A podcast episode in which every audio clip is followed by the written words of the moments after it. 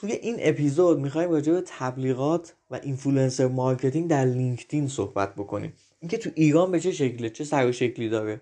سلام من علیرضا ابراهیمیان هستم از دیجیتالینگ و همونجور که گفتم توی این اپیزود می‌خوایم راجع به تبلیغات در لینکدین صحبت بکنیم.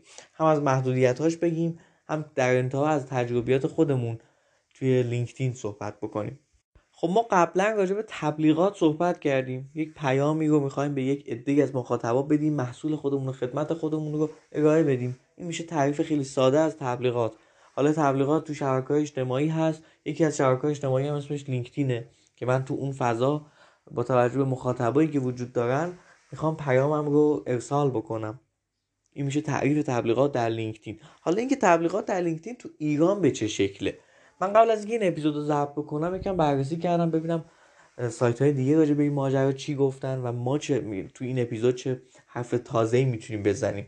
دیدم که خیلی از خیلی از در واقع محتوایی که توی وب فارسی است غالبا ترجمه است و داره گفته میشه که تبلیغات تو لینکدین این شکل این شکل این شکل شما می‌تونید به کمک پلتفرم در واقع تبلیغاتی لینکدین یا همون لینکدین ادز پیامتون رو به مخاطب برسونید. نکته اینجاست که ما به دلیل تحریم ها خیلی دقیق و تقریبا میشه گفت نمی‌تونیم کار انجام بدیم. یعنی من چون با چند تا از آژانس ها و مجموعه مختلف هم صحبت کردم تو این چند ماه گذشته خیلی دوست داشتم یه نمونه یا چند تا نمونه به هم ارائه بدن که دیدم که اتفاق خاصی رو نتونستم رقم بزنم. ممکنه برای کمپین خاصی که مخاطباش خارج از ایران بودن تونسته باشه این کار انجام بده ولی تو ایران تقریبا من هنوز بهش بر نخوردم. امیدوارم که در آینده اینو داشته باشیم. یعنی ما بتونیم به کمک خود لینکدین تبلیغات داشته باشیم. اگر شما هم تبلیغاتی دیدین توی لینکدین می‌تونید توی سایتمون تو سایت دیجیتالینگ تو مطالبمون تجربیاتتون رو به اشتراک بذارین. بقیه هم ببینن. چون من با چند نفری که در واقع تو لینکدین هم کار می‌کردن یعنی تو لینکدین کار influencer marketing و تبلیغات می‌کردن هم پرسیدم ظاهرا اونها هم کمپینی نکرده بودن. ولی خب بعضی از مجموعه ها هستن که این ادعا رو دارن. حالا من با خود مجموعه هم که صحبت می‌کنم بازم به نتیجه نمی‌رسم. نمی‌دونم ممکنه که این اتفاق بتونه بیفته چون شما به خاطر تحریم ها نمی‌تونید location ایران رو در واقع target بکنیم و بگیم مثلا به مهندسین نرم افزار که تو دانشگاه فلان درس خوندن این تبلیغ رو نشون بده. اما این به این معنا نیستش که ما دیگه اصلا نمی‌تونیم تو لینکدین تبلیغات بکنیم. بالاخره هر فضایی که شما توش حضور داشته باشین یه شبکه اجتماعی که وجود داشته باشه یه سری آدم رسانه برای خودشون می‌سازن. تو لینکدین هم به همین شکله. یه سری افراد هستن که با محتوایی که تولید می‌کنن به نوعی برای خودشون رسانه می‌سازن. یه عده مخاطب دارن یه عده follower دارن و به کمک اونها که میشه به نوعی اسمشون اینفلوئنسر گذاشت افرادی که تاثیر می‌ذارن تاثیر دارن روی جامعه مخاطب خودشون ما پیاممون رو منتقل بکنیم به اون عده مخاطب.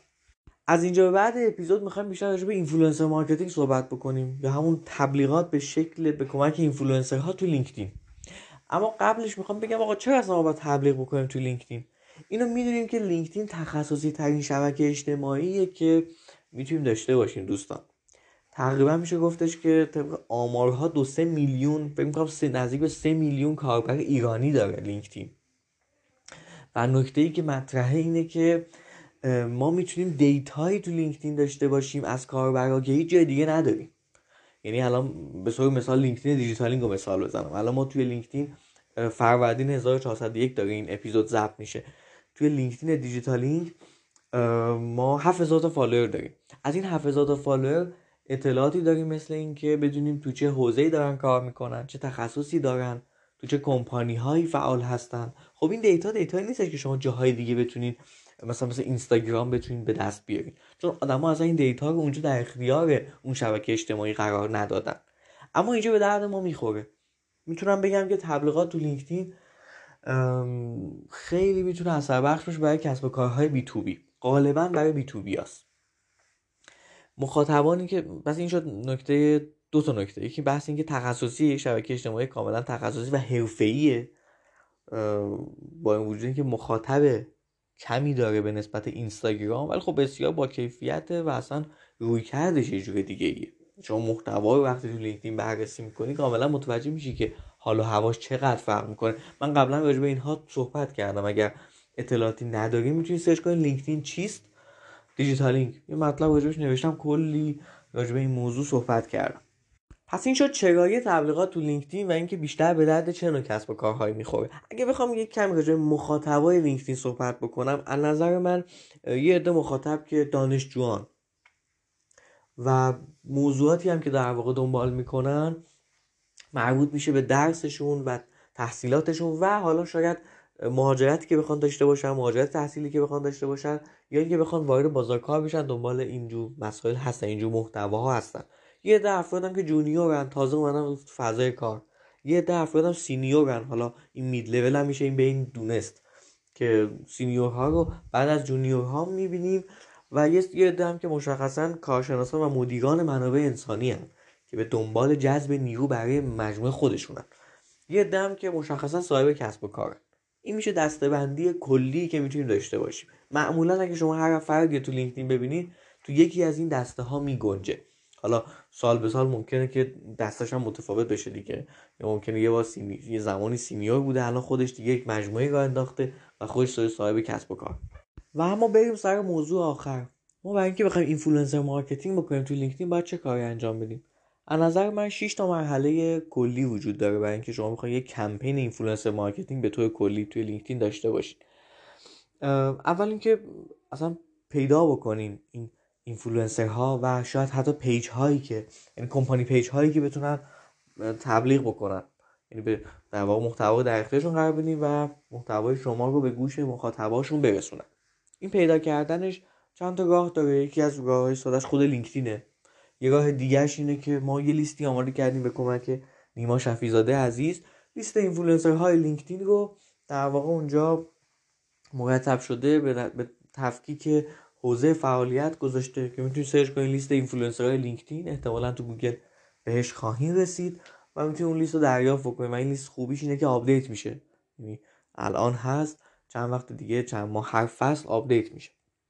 پس بحث پیدا کردنش خیلی موضوع مهمیه. بعد از این می‌رسیم به برآورد تعرفه. ما لازمه که خب بدونیم که اصلا تعرفهشون به چه شکله. می‌تونیم ده تاشون رو لیست بکنیم بریم سراغشون هزینه ها رو اینا رو برآورد بکنیم ببینیم به چه شکله. و بعد تازه میایم می‌بینیم که خب از این 10 تایی که مثلا من انتخاب کردم شاید بخوام با بودجه ای که دارم بالاخره من یه بودجه کلی دارم برای کمپینم. 5 تاشون رو انتخاب بکنم و بعد از اینکه دیگه تایید شد و دیگه okay شد که بخوام با این 5 نفر کار بکنم و بررسی کردم موارد چون اینجا نیاز داریم که ما عملکرد در واقع page ها رو بررسی بکنیم. یعنی این مرحله میشه مرحله بررسی عملکرد page که عملکرد محتوای قبلی اینفلوئنسر. و بعد میشه دیگه نهایی کردن اون لیستمون. یعنی اون ده تا. بررسی شدن به 5 تا رسیدیم با بودجه مشخصه. دیگه می‌خوایم بریم سراغ کار کردن. باش اینجا دیگه نیازمند این هستیم که ما بخوایم یک brief کمپین رو در اختیارشون قرار بدیم. دیگه از اینجا بعد معمولا brief قرار داده میشه. حتی ممکنه تو مراحل قبلی هم این اتفاق بیفته. یعنی همون موقع که شما تعرفه رو می‌خواین بگیرین ممکنه brief رو لازم باشه براشون ارسال بکنین تا بررسی بکنن. راجع به brief کمپین هم باز اینجا نمی‌خوام خیلی صحبتی بکنم. از اینجا بعد خیلی می‌خوام بیشتر معرفی بکنم. شاید هم بشه گفت تبلیغات بکنم. یک در واقع ما این فرآیند رو جلو بردیم و یه brief کمپین آماده کردیم که اصلا شما تو brief چه مواردی باید در نظر بگیرین. یه brief ی وقتی می‌خوای آماده کنی یه خلاصه ای از اینکه آقا من کی هستم محتوایی که می‌خوام ارائه بدم چیه شما باید چجوری این محتوا رو انتقال بدی به جامعه مخاطبت. همه اینها رو اومدیم تحت عنوان یک brief کمپین influencer marketing آماده کردیم که می‌تونیم توی بازارچه بازارچه دیجیتالینگ بهش برسیم. همین عبارتی که گفتم brief کمپین influencer marketing رو search بکنید بهش خواهید رسید. اینو در اختیارشون قرار میدیم و بقیه موارد دیگه محتوا دیگه اصلا تو اونها آماده میشه. خیلی خوبه که اصلا تو اونها آماده بشه تا اینکه شما یک محتوایی به دستشون برسونید و اونا publish بکنن. از اینجا به بعد دیگه مرحله انتشار اتفاق میفته. یعنی شما یه زمان بندی می‌کنی با اون اینفلوئنسر یا اون اینفلوئنسر ها که در این زمان این محتوا منتشر بشه. فقط قبلش برای من محتوا ارسال بکن. تاییدیهش رو من بدم بهت و بعد دیگه بری سراغ انتشارش. بعد از اینکه انتشار هم صورت گرفت چند روز بعد نهایت مثلا ده روز بعد شما یه گزارشی از اون اینفلوئنسر می‌گیرین که بهم بگین که مثلا چقدر ویو خورد. باز اون گزارش خیلی کمک می‌کنه. تا یه حدی کمک می‌کنه که اون افرادی که اصلا دیدن چقدر به اون جامعه مخاطبی که من در نظر داشتم نزدیک بودن. به طور مثال شما ممکنه با یه برنامه نویس کار بکنین یا با یه marketer کار بکنین. عمده مخاطبینش اصلا اون کسانی نباشن که شما می‌خواین. یا با یه مدیر کار بکنین. دوست دارین که مدیرها رو جذب بکنین. ولی اون مدیر بیشتر developer ها رو مثلا باشون connection داشته یا بالاخره با این پست اینگیج شدن. پس این گزارش خیلی کمک می‌کنه به در واقع کمپین های بعدی ما.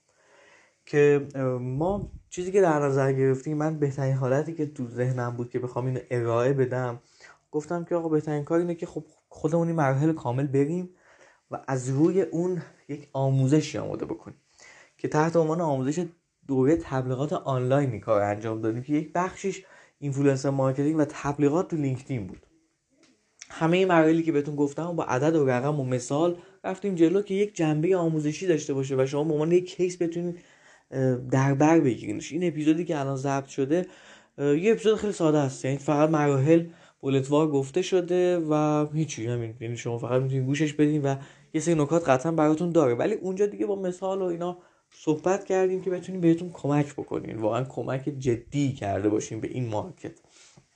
چون به نظرم هرچی شما بیشتر case ببینید من خودم هر چقدر بیشتر case های مختلف رو ببینم بیشتر یاد می‌گیرم. چون عملا داره اون اتفاق میفته و تو همون location ی که من هستم یعنی ایران.